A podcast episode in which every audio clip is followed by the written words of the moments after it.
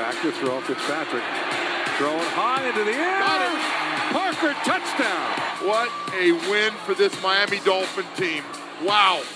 What is up, Dolph fans, and welcome to the Drive Time Podcast, part of the Miami Dolphins official podcast network, covering your Miami Dolphins each and every day. How's it going, everybody? It is Friday. I am your host, Travis Wingfield, and I'm here to bring you your daily dose of Miami Dolphins football. And on today's show, this is the last time you're going to hear from me before we have a mark in the win loss column because game day is on Sunday. We'll have you covered post game, but today we're going to get you the last injury report for Sunday's game, the keys to victory, and we'll hear from Jay Fiedler as we flash it back to 2000 when the Dolphins went into New England and took home the AFC East crown. All of that and more on this Friday, September the 11th edition of the Drive Time Podcast. That's another Miami Dolphins.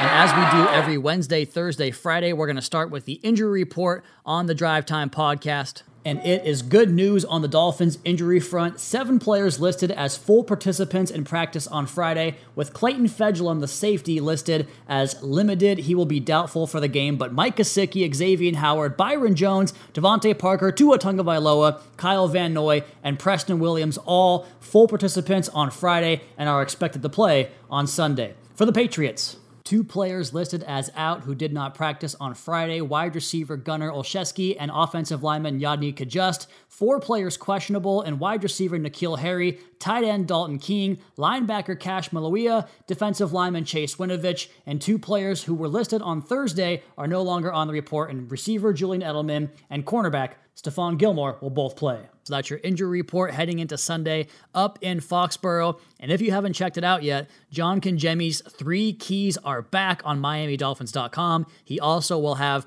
three takeaways on Sunday night. Not going to read the details of the story. You can check it out for yourself. But here, John talks about being better fundamentally for the Patriots game. Key aspect of winning that game win the turnover margin is key number two, and limit unscripted plays from Cam Newton. He talks about anytime you face a dual threat quarterback like Cam Newton, you must expect the unexpected. So go check out John Congemi's three keys. Go check out my Dolphins and Patriots preview, taking a look at all the personnel usage, the snap counts from last year, the players they had to replace, the key matchups, tons of good content for you guys for this game, ahead of this game on Sunday, up on MiamiDolphins.com.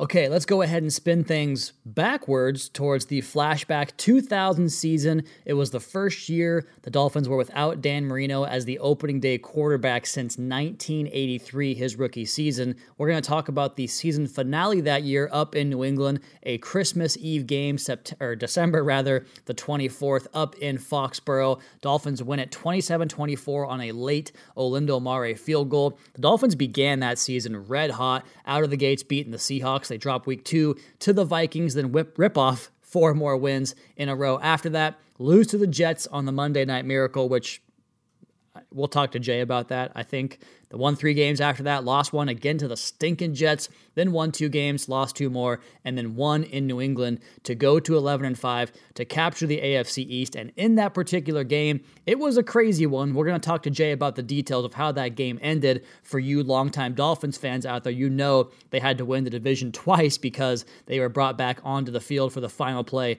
of that game. A good fourth quarter comeback. The Dolphins scored 10 points in that fourth quarter to close a deficit with a one yard Lamar Smith touchdown run with four minutes to go to tie the game, and then a field goal with nine seconds left from 49 yards from Olindo Mare, who avenged a 28 yard miss earlier in that half. And the big difference in the game was the fact that Dolphins protected the football, didn't turn it over. The Patriots turned it over three times in that game. They did outgain Miami 348 to 310 yards, but the Dolphins outpossessed the Patriots 35 to 25 minutes on the time of possession. Third downs, Dolphins were 8 of 17, Patriots were 4 of 10, so pretty even there. As far as the individual stats, Lamar Smith just could not get it going on this day. 20 carries, 26 yards, scored two touchdowns. We're going to talk to Jay about that and kind of how the Dolphins had to adapt their approach to offense on that day as he threw the ball 45 times, completed 30 of them for 264 yards, one touchdown, was sacked a pair of times.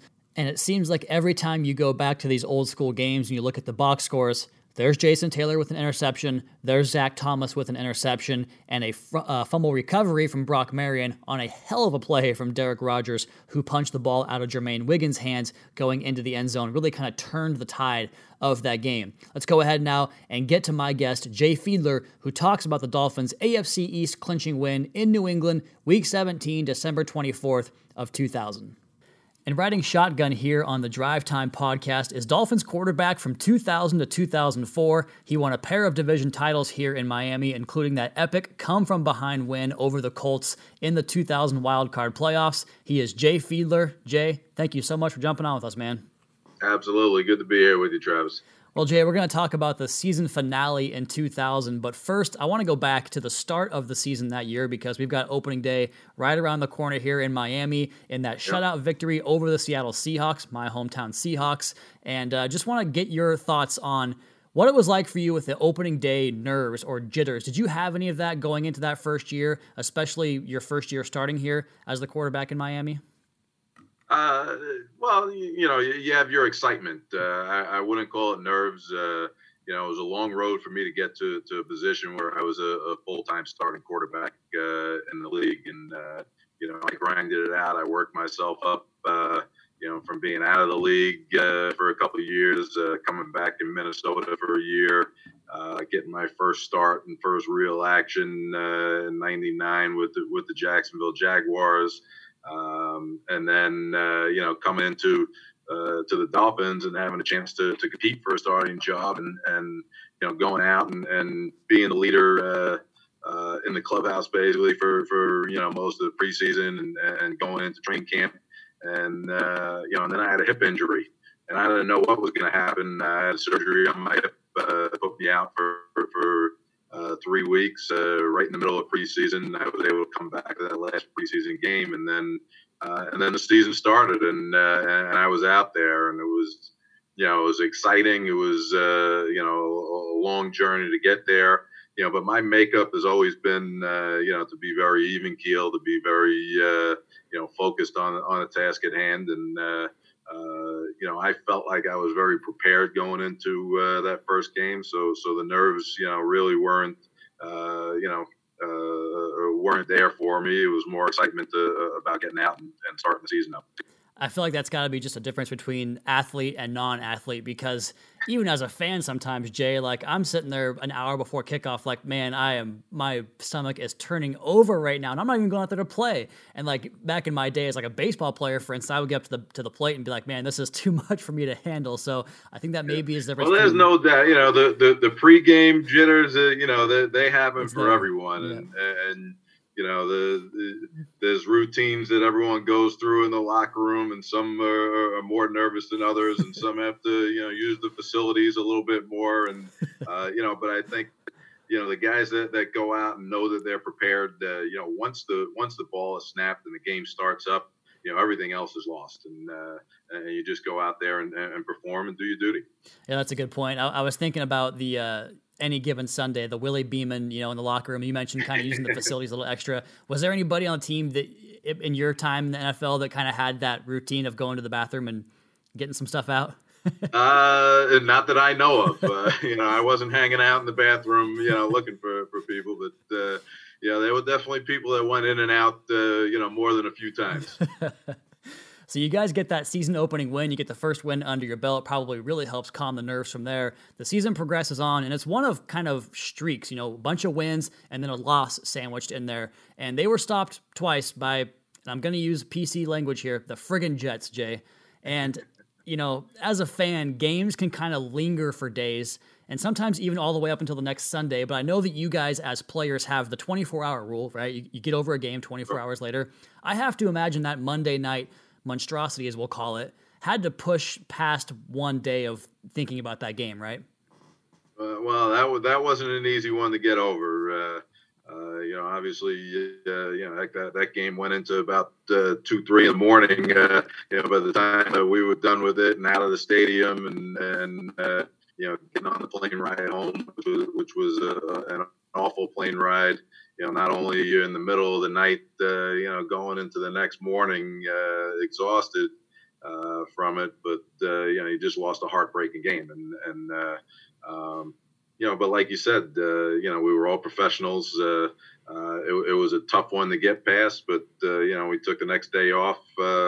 Um, you know, obviously, certain people went in and, and got you know some treatment and, and workouts and, and just recovery uh, day. But uh, you know, by the time we got back to work on Wednesday, it was on to the next game, and and you know, we knew we were still in good position right there. You know, it wasn't like uh, you know we lost and we were knocked out of uh, of contention for anything. Um, you know, it was, it was, a tough loss against a big rival, and and uh, you know something that uh, you know, like we said, was was a real heartbreaker. But uh, you know, we knew we were still. You know, I think we were five and two at the time uh, after that game. So you know, we, we were in great position going forward uh, to continue and, and having a good season.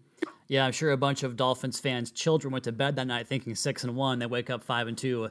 A, rough go there. We we had the uh, the Jason Taylor Poker uh, Foundation tournament the other day, and he was talking yep. about that game a little bit. And he said, "Yeah, try being mic'd up for that game because he got caught a few times, you know, giving the Jets fans a little bit of a ribbing on the side." Well, he got uh, he got caught with, with me on uh, on tape also. Uh, you know, coming over, and I didn't even realize he was mic'd up or anything. But uh, you know, it was, it was funny. Uh, you know, going into that game, you know, the I think there was a, a, a six or seven game losing streak to the Jets, mm-hmm. uh, and then also, you know, the Jets had, had, had a few comeback victories earlier in this in, in the year uh, that year. So, you know, uh, you know, we got out to the big lead, and and we were, you know, feeling great on the sideline. And you know, all the talk all week was you know how the Jets had our number and uh, and you know how they had some big you know comeback victories. So I want I can I went up to him and we were just talking and and we were just uh, you know bantering back and forth. And I said, hey, listen, you know we're not going to let them come back on us, yeah. uh, you know, today like they have you know the past few games, and and, and that got caught on tape. And I know. Uh, you know that that gets replayed every single time. But you know, for me, it was more you know talking about, hey, let's go out and do it. We're not going to let them come back, and you know. Uh, that one backfired a little bit. yeah, you had that that bomb to I think it was Dedric Ward right after the Jets kind of had that touchdown yep. to initially come back, and that was when I was like, okay, this game is right back where we want it. It's, it's in the books, but didn't go that way. And uh, I threw that too soon. I should have waited a few plays. Yeah, there you uh, go. You know, some clock. we gave him too much time to come back and uh, and get Jumbo Elliott uh, in the end zone at the end there. Hey, somebody had to say his name. I'll let you do it there, Jumbo friggin' Elliott, man. but you guys did rebound, Jay. You won the division in Week 17. Obviously, a couple months later, with a win yep. over the Patriots. And the really interesting aspect of that game comes late on the final play. Let's go ahead and go back to the top, though, and circle back to that moment and conclude with that. I want to first talk about maybe the game plan, or maybe it was just the way the game evolved for you guys, because going into that game, that season, you guys threw the ball 421 times, you ran it 496, a balance that today is unheard of in the NFL. And I want to go somewhere with this point just in a second, but first, I'm curious, Jay, because how do you as a quarterback approach then compared to now? How is your approach different when maybe you didn't know how many opportunities you might have in a game where it's more about running the football and controlling the clock compared to today where guys are throwing the ball 40 times every single game? Does that change the approach for the quarterback, you think?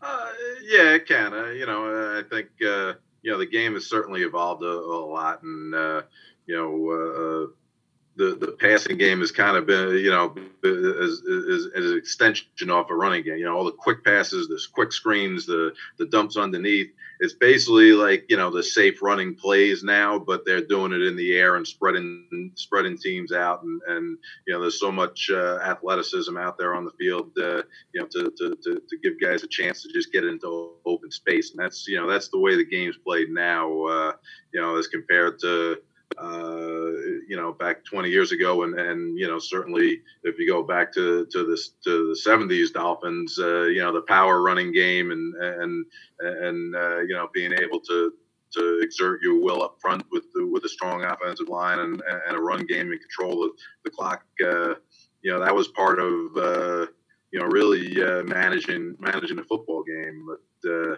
you know, I think when when the rules started to change, uh, you know, restricting defensive uh, backs from from really impeding and and getting uh, you know on the receivers uh, you know, increasing the the amount of uh, of pass interference uh, calls that are out there. Uh, you know, the passing game became a, a, heck of a lot more effective, and, and now you see it, you know, being utilized that way. you know, and that and that's why you see you know, number one, that the tight ends are so much more uh, in play uh, nowadays than they than they were in the past. Uh, know, because pass interference, uh, you know, you can't you can't hit a defenseless uh, receiver anymore. You know, back in that day, you know, if you throw a tight end across the middle and uh, you know he jumps up for the ball, he's getting his head knocked off, and, and, you know probably going to be out of the game for a little bit of while, a little while you know now you can't target anyone that way and uh, you know if you're a six foot six 280 pound uh, uh, guy running down the middle of the field there aren't too many defensive backs that's going to hit you in the stomach or the ribs and and and knock you out uh, so you know the the, the risk reward of, of throwing the ball now uh, you know is, is a lot far you know a lot more on the reward side than it was you know 20 years ago yeah, I'm sure you'd love to have your completion percentage boosted by the extension of the running game, right? Those little quick hitters and swings and exactly the screens, the bubbles, the, the, the the quick dumps, the shovel passes, yeah, uh, shovel. uh, you know, you you name it. Uh, you know, uh, I, love it. I love it when the guys take the take the handoff and just toss it forward to you know to a wildcat guy coming across, and now you get uh, you know 60 yards worth of uh, of a reception and and you know, one for one for 60 yards. I tossed it uh, two two inches to the guy in front of me. Just handed it off forward instead of behind you. It's a pretty exactly. pretty nice little stat booster there. But I do ask about the balance because you threw the ball 45 times of the 421 yep. in that particular game compared to 20 carries for Lamar, and he only had 26 yards in that game, albeit two rushing touchdowns. Was that a case of, and we're talking about a coach who's still there in New England, was that a case of Bill Belichick maybe saying, "Your guys not, you're not going to run the ball on us. You're going to beat us with Jay Fiedler"? And how did the lack of success on the ground impact your approach to the game? Well, so you know, certainly, uh, you know, that was really a game plan uh, uh, decision, and it also, you know, was a matter of the course of the game too. Uh, you know, we got behind uh, early, uh, I think, a couple touchdowns, so you know, we were a little bit more reliant on on using the passing game to, you know, to, to, to make a comeback and and you know get back in the game, and and you know, in addition to that, obviously you know, Bill Belichick is a guy that's you know going to try and take away what you what you do best, and what we did best, you know, for, for the majority of that season was you know control the game uh, with the run. So you know they were stacking the line early, you know, and allowed us to to, to make some plays in, in the passing game. We had some you know some good one-on-one matchups on the outside that uh, we were able to take advantage of, and uh, um, you know I think we passed the ball over 40 times uh, that game. Uh, and uh, you know really uh, you know allowed us to, to, to move the ball and be effective. you know the fact that they stacked the line up and, and left us with some you know some opportunities on the outside. You mentioned the kind of getting behind early in that game. I think the thing that probably sparked the comeback initially was Derek Rogers having one of the best strips I've ever seen. We talk about, you know, we see the guys practice out on the field every day here, working on stripping from behind but it never really happens in a game situation. But he did get the ball out of Jermaine Wiggins' hands as he was getting close to the end zone and extending the lead to 14 points there at the end of the third quarter. Now, I'm curious, Jay, momentum is a hot sports debate, a hot topic. Like, does it exist? In your opinion, does momentum exist? And how did it impact the game on that play? Oh, it, it absolutely exists. Uh, you know, momentum is a huge factor, especially in, in the game of football. Uh, you know, where you get some ebbs and flows, and and, uh, uh, you know, a hot team can can stay hot uh, and, and, until you know uh, a spark goes the other way. And uh, you know, certainly, you know, I mean, watching uh, Jermaine Wiggins catch the ball and, and, and, run ahead of everyone on the defense, you know, was something like, oh my God, here we are. We're going, you know, we're in the third quarter. We're about to go down two touchdowns, and and all of a sudden, Derek Rogers comes flying from behind, and and you see the ball go out, and everyone's you know hollering and yelling, and uh, and, we jump on it. Uh, you know, it gave us a huge spark. Uh, you know, coming back uh, into that game to be you know only down seven points at that point, uh, and have a chance you know, to, to, to make a comeback run. So after that play, and, all I have to go off of here, Jay, is the YouTube highlight from NFL Primetime, which it's great by the way. There's like a little blip in the beginning that kind of had the audio goes okay. off, so it's like a it shows you like the vintage level of it. I watched it the other day, just had a great time with it. But nice. you you come back right after that with a big scramble play. Things kind of break down around you. You take it down to the plus 19 yard line, and there's a lot to unpack here on this play. Let's go ahead and start off the top because Chris Berman, the you know legendary ESPN football voice of football, there mentions that you had more starts than any Ivy League quarterback that year since the merger. That's got to be a real sense of pride for you, right? Well, certainly, and Chris Berman being an Ivy League guy himself, he's always looking to promote uh, you know the Ivy uh, players that are out there. So uh, uh, you know certainly with Fitz down there in, in, in, Miami, he gets a lot of love from from Berman. And uh, you know anytime there's a Brown guy in the league, uh, you know they're getting highlighted every time uh, w- with him. But uh, yeah, he was he was great. He loved me. Uh, you know, and anytime he, he could highlight the guys in the Ivy, you know, it was fun to listen to and and and hear him go out there. So you mentioned Fitzpatrick. You, is there any like Dartmouth, Dartmouth, Harvard trash talk that happens there between you two guys, between you two guys? Oh, absolutely. Anytime we see each other, of course. There's no doubt about it. Uh, but uh, uh, you know, he's great. Uh, you know, Fitz is such a great guy, and and uh, you know, it's been it's been real fun watching him. Uh, you know, play all over the all over the league, and you know, really fun the last couple of years seeing him down in Miami and uh, you know, have the success that uh, that, that, that, that, that he's had. And, uh, you know, he's a guy that just grinds it out and, and uh, you know, does whatever it takes to, to go out and win. And, uh, you know, I love seeing that. Yeah, he's a lot of fun to watch. Kind of reminds me of the way you play. You know, really just kind of out there enjoying it and, and playing your hardest and really showing that grit and toughness. It's it's fun to watch quarterbacks like that play the game. It's maybe a bit more of a rare breed these days. So we appreciate that that approach yeah. to the game. My next question for you was about prime time, but you kind of answered that well for me. So I'm going to ask you. You know, Berman is known for giving out those nicknames or dropping little tidbits there in the game. It, did did you guys like ever pick up those nicknames and call each other that in the locker room, or did were those something that stuck, or was that just was that just a, a TV thing? Uh, I, I, don't know if very many of them stuck in the stuck in the locker room, but uh, you know, I think everyone was aware of it. Uh, you know, prime time was you know everyone watched it. Uh, you know, you, you finish up your games, uh, especially if you had an afternoon game uh, on Sunday, and you know you're watching the Sunday night game, and, and you know you, you you, flick over to and prime time's on, and and uh, you know, it was just fun hearing him. He was just such a great announcer, and uh, he made it fun to watch football. And uh, you know, as as a as a fan and a player, uh, you know, was uh, you know, there were there were certain guys that definitely you know took to those nicknames and and and Uh, continue spreading it around. But uh, you know, I think there were other nicknames that were that were made in the locker room that that stuck a little bit longer. I remember the Chris Chambers time has come today was one of my favorite ones he ever used, and he yep. used it every time he scored a touchdown too. So plenty of those from you to Chris Chambers there. We're going to talk to Chris next week about the Buffalo comeback in 2005, year after you were gone, but we'll we'll get that on the flashback podcast. One more question here regarding that play that kind of started this conversation. You got lit up out of bounds on that play, and the flag yep. comes in as a quarterback, does that stuff like ignite you and get more out of you, getting that unnecessary hit out of bounds, or how does that affect like the way you approach the next player, the next series? No, that's fine. You know, usually I am, I am, you know, pretty hyped up when, when, you know, when I take a good hit and you can just bounce right back up.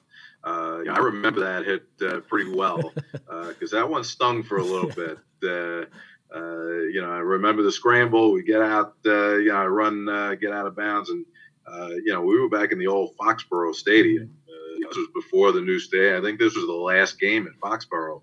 Uh, you know, so it was it was like going to an old you know high school uh, stadium. The locker room's tiny. There's uh, you know no room in there, and the field out there. I mean, it was you know late December, uh, you know almost Christmas time. The field was frozen solid like ice, and especially when you get over to the sideline area where you know you're not getting as much you know play on it uh, and, and, I remember that, you know, area of the field, you know, I, I, ran out of bounds and, you know, you could kind of feel your, your cleats just, you know, sliding on, on the ice on top of the grass there. And, you know, got hit and landed right on my tailbone on the ice. And that was, you know, uh, that one definitely stung for a little while, but, you know, got back up and, and, and you know, shook it off. uh, you know, I, I, think we missed the field goal, uh, you know, right after that, uh, you know, a short field goal. Uh, and then we were able to, to come back, uh, you know, later on and, and put 10 points up, uh, you know, at the end of the game. I think the last five minutes to, to play to, to come back and win. Yeah, so perfect segue right there because that was next on my notes here. Uh, misses from 28 yards, and he's so reliable normally. And to go back to Chris Berman on the highlight, he mentions this. He says, "Here we go in December in Miami again." And as a fan, like that just brought back so many memories and feelings. I was curious, was the December swoon, if you want to call it that, something that you guys thought about? Did you like address it as a team? Like, where did that? Where did you think that came from, and how much validity did you give the idea of the December collapse, as it were? Well, you know, I mean, heck, that that was my first season with Miami, so I didn't know anything about mm-hmm. the you know December collapse or, or anything like that. So for me, it was you know there was no validity to to, to, to any of that. Uh, um, you know, we, we knew we had uh, you know a chance to win that game and and, and go into the playoffs, and uh, um, you know it was it was a, a great comeback victory uh, in the end, and you know I think uh, uh, after that missed field goal, we actually made a couple, uh, you know, big plays. I know, uh, uh you know, it was a huge play on on uh, you know our touchdown drive that uh, OJ McDuffie made on a third and long. You know that you know, and OJ that you know he was you know really reeling with his with his toe injury. you know, it was kind of right at the end of his career. Uh, you know, he can only cut a certain way. Uh, he, he couldn't cut off his right foot. So we made every play that we had uh, him in the game on. It was all cuts to, to his right off his left foot because if he tried cutting off his right foot, he couldn't get out of out, out of his break. Uh, you know, so I remember we we had him on a little short post uh, uh, in in that play. I snuck it right in there, and, and he made an unbelievable play against a couple defenders leaning up, leaning forward for the first down. It really sparked us uh, you know, you talked about uh, the spark from from Derek Rogers' uh, play.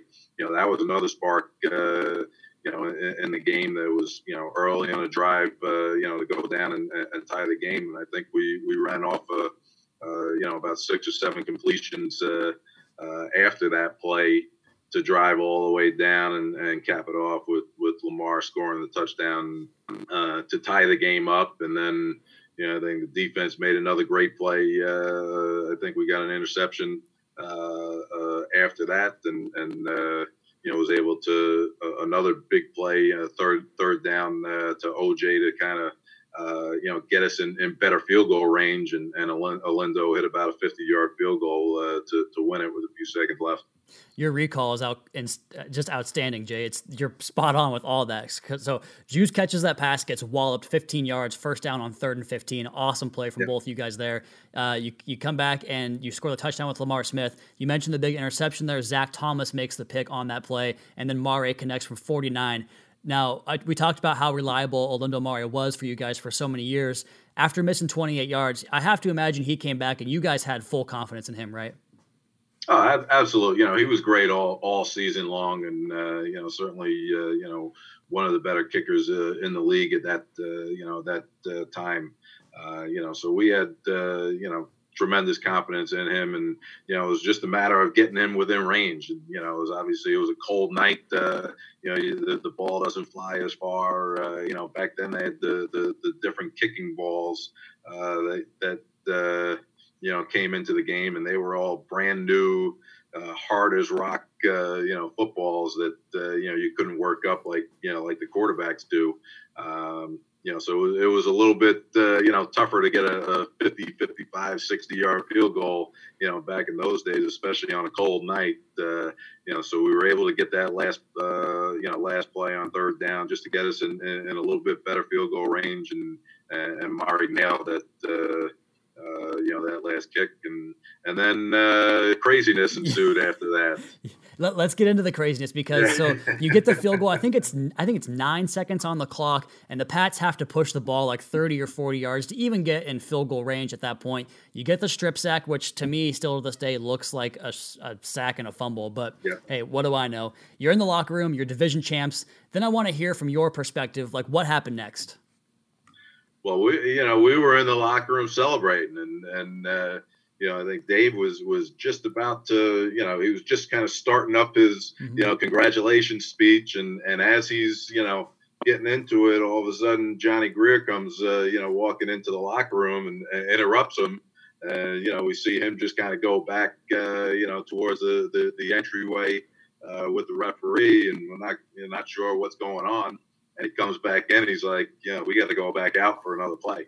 Uh, you know, so you know, guys were guys were crazy. Uh, we were like, what the heck is going on? Uh, um, you know, obviously it was defense had to, you know, had to get themselves ready. There were a few guys that came out, you know, just in their towels. I mean, there were guys in the shower mm-hmm. uh, already. Uh, you know, everything was off. Uh, equipment was off. It was starting to get packed up. Uh, the equipment guys were, were packing up bags and, and everything, and they had to just pull everything right back out. Uh, you know, certainly the defense had, had a you know, get dressed for that one last play. And, uh, you know, we, were thankful that that didn't get extended after that because, uh, you know, we probably would have had to go back into the locker room and, and get a few more guys dressed if it did. But, uh, uh, you know, it was one of those things. I think they got a call from from the league office, uh, you know, and, and because you know our game had playoff implications, uh, you know, they wanted to just make sure everything was by the book and and uh, um, you know, when they made that call, uh, you know, to, to make it an incompletion instead of a strip sack, uh, like you said, you know, I forced them to, to make us come out for, for one more play. And, uh, you know, last play was, was, was, you know, I think they put Michael Bishop in, uh, yeah. you know, quarterback. Uh, Drew probably said, "Screw it." I, I took a shower also, and uh, you know didn't want to come out and and, and and throw a, throw a hail mary out there again. But uh, you know, Bishop came out and, and he threw like a wounded duck about 40 yards uh, in the air. Uh, you know, kind of anticlimactic uh, ending to, to the game. We were a lot more excited at the, at the end of the first regulation than than the second regulation. But you know, it's definitely you know, great, uh, a great victory for us. Uh, you know, great, uh, you know, finish to the season. Uh, to the regular season, and then you know propelling us to go into the playoffs. You know, you mentioned how cold it was that day. They showed guys on the on the primetime highlight again coming out in their slippers, and I was like, I know Foxborough in December is not warm, but you mentioned it was even colder than usual. So, kudos to those guys for sticking it out and coming out there and freezing their butts off. But um, I was curious, Jay. We talked about two division titles off the top of the podcast. Uh, does that count for three for you then? Since you won one, had to go to the locker room, come back, and get another W out of that. I'll go. I'll go with that one, Travis. I like that.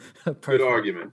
Good deal. One more tidbit for you here on the game. Chris Berman, again, back to the, to the primetime highlight. He says that when you guys clinched the division on that final play, there was one fan in the stand and maybe a little bit of 2020 foreshadowing there. But they even identified the fan as Jeff McBride. So I thought that was really cool, just kind of tidbit they put in there that there was one guy that stuck it out and hung out there to to watch at the time a, a five and ten Patriots team come out and, and try to score a 70 yard touchdown, I guess, on you guys. Yeah, and that, was probably a buddy of Chris's that uh, you know he just wanted to get his name out there, in, in the broadcast. I'm surprised he didn't get a nickname out of that.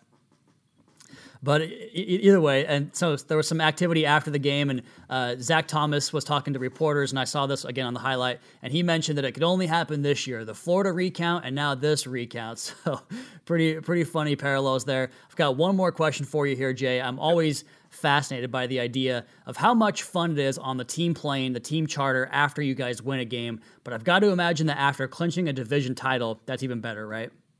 Oh, absolutely! It was a much better plane ride home on that one than we talked about earlier with the with, with, the Jets uh, game earlier in the season. Uh, you know, so yeah, you know, we, we had a great locker room. We had a great group of guys. Uh, you know, ultra competitive, uh, a lot of fun to be around, and and we had our fun. So uh, uh, you know, the plane ride home after after a good victory, after clinching the playoffs, you know, was definitely a good one, and you know, we, we landed and we were right back to work the next day, uh, you know, getting ready for Indy. No days off, that's for sure. He is Jay Fiedler, Dolphins quarterback from 2000 to 2004. He also has an episode in the Vault on the Fish Tank podcast, so make sure you guys go back and check that out if you haven't done so yet. Jay, we really appreciate your time today, man. Thank you. It was my pleasure. It was good talking with you. So there he goes, Jay Fiedler. Always a good interview. Again, if you haven't heard his Fish Tank podcast, he actually mentioned at the end, off the air, that he does know Brian Flores from going way back. He talks about that story on the Fish Tank podcast, so go check that out with Seth Levit and OJ McDuffie. Do apologize for some of the audio on that particular podcast there. Got a little bit choppy at points, but I think it's mostly clear, so my apologies for some of the not terrific audio quality on this Flashback Friday, but as for the podcast, that's going to be my time. The next time you guys hear from me, we're going to have a football game to talk about, a Miami Dolphins regular season game to talk about. In the meantime, you all please be sure to subscribe to the podcast on Apple Podcast. Leave us a rating, leave us a review. Check out the Fish Tank and the Audible podcast. Give me a follow on Twitter. It's at Wingfield NFL. Follow the Dolphins at Miami Dolphins. And of course, MiamiDolphins.com. Until next time, fins up.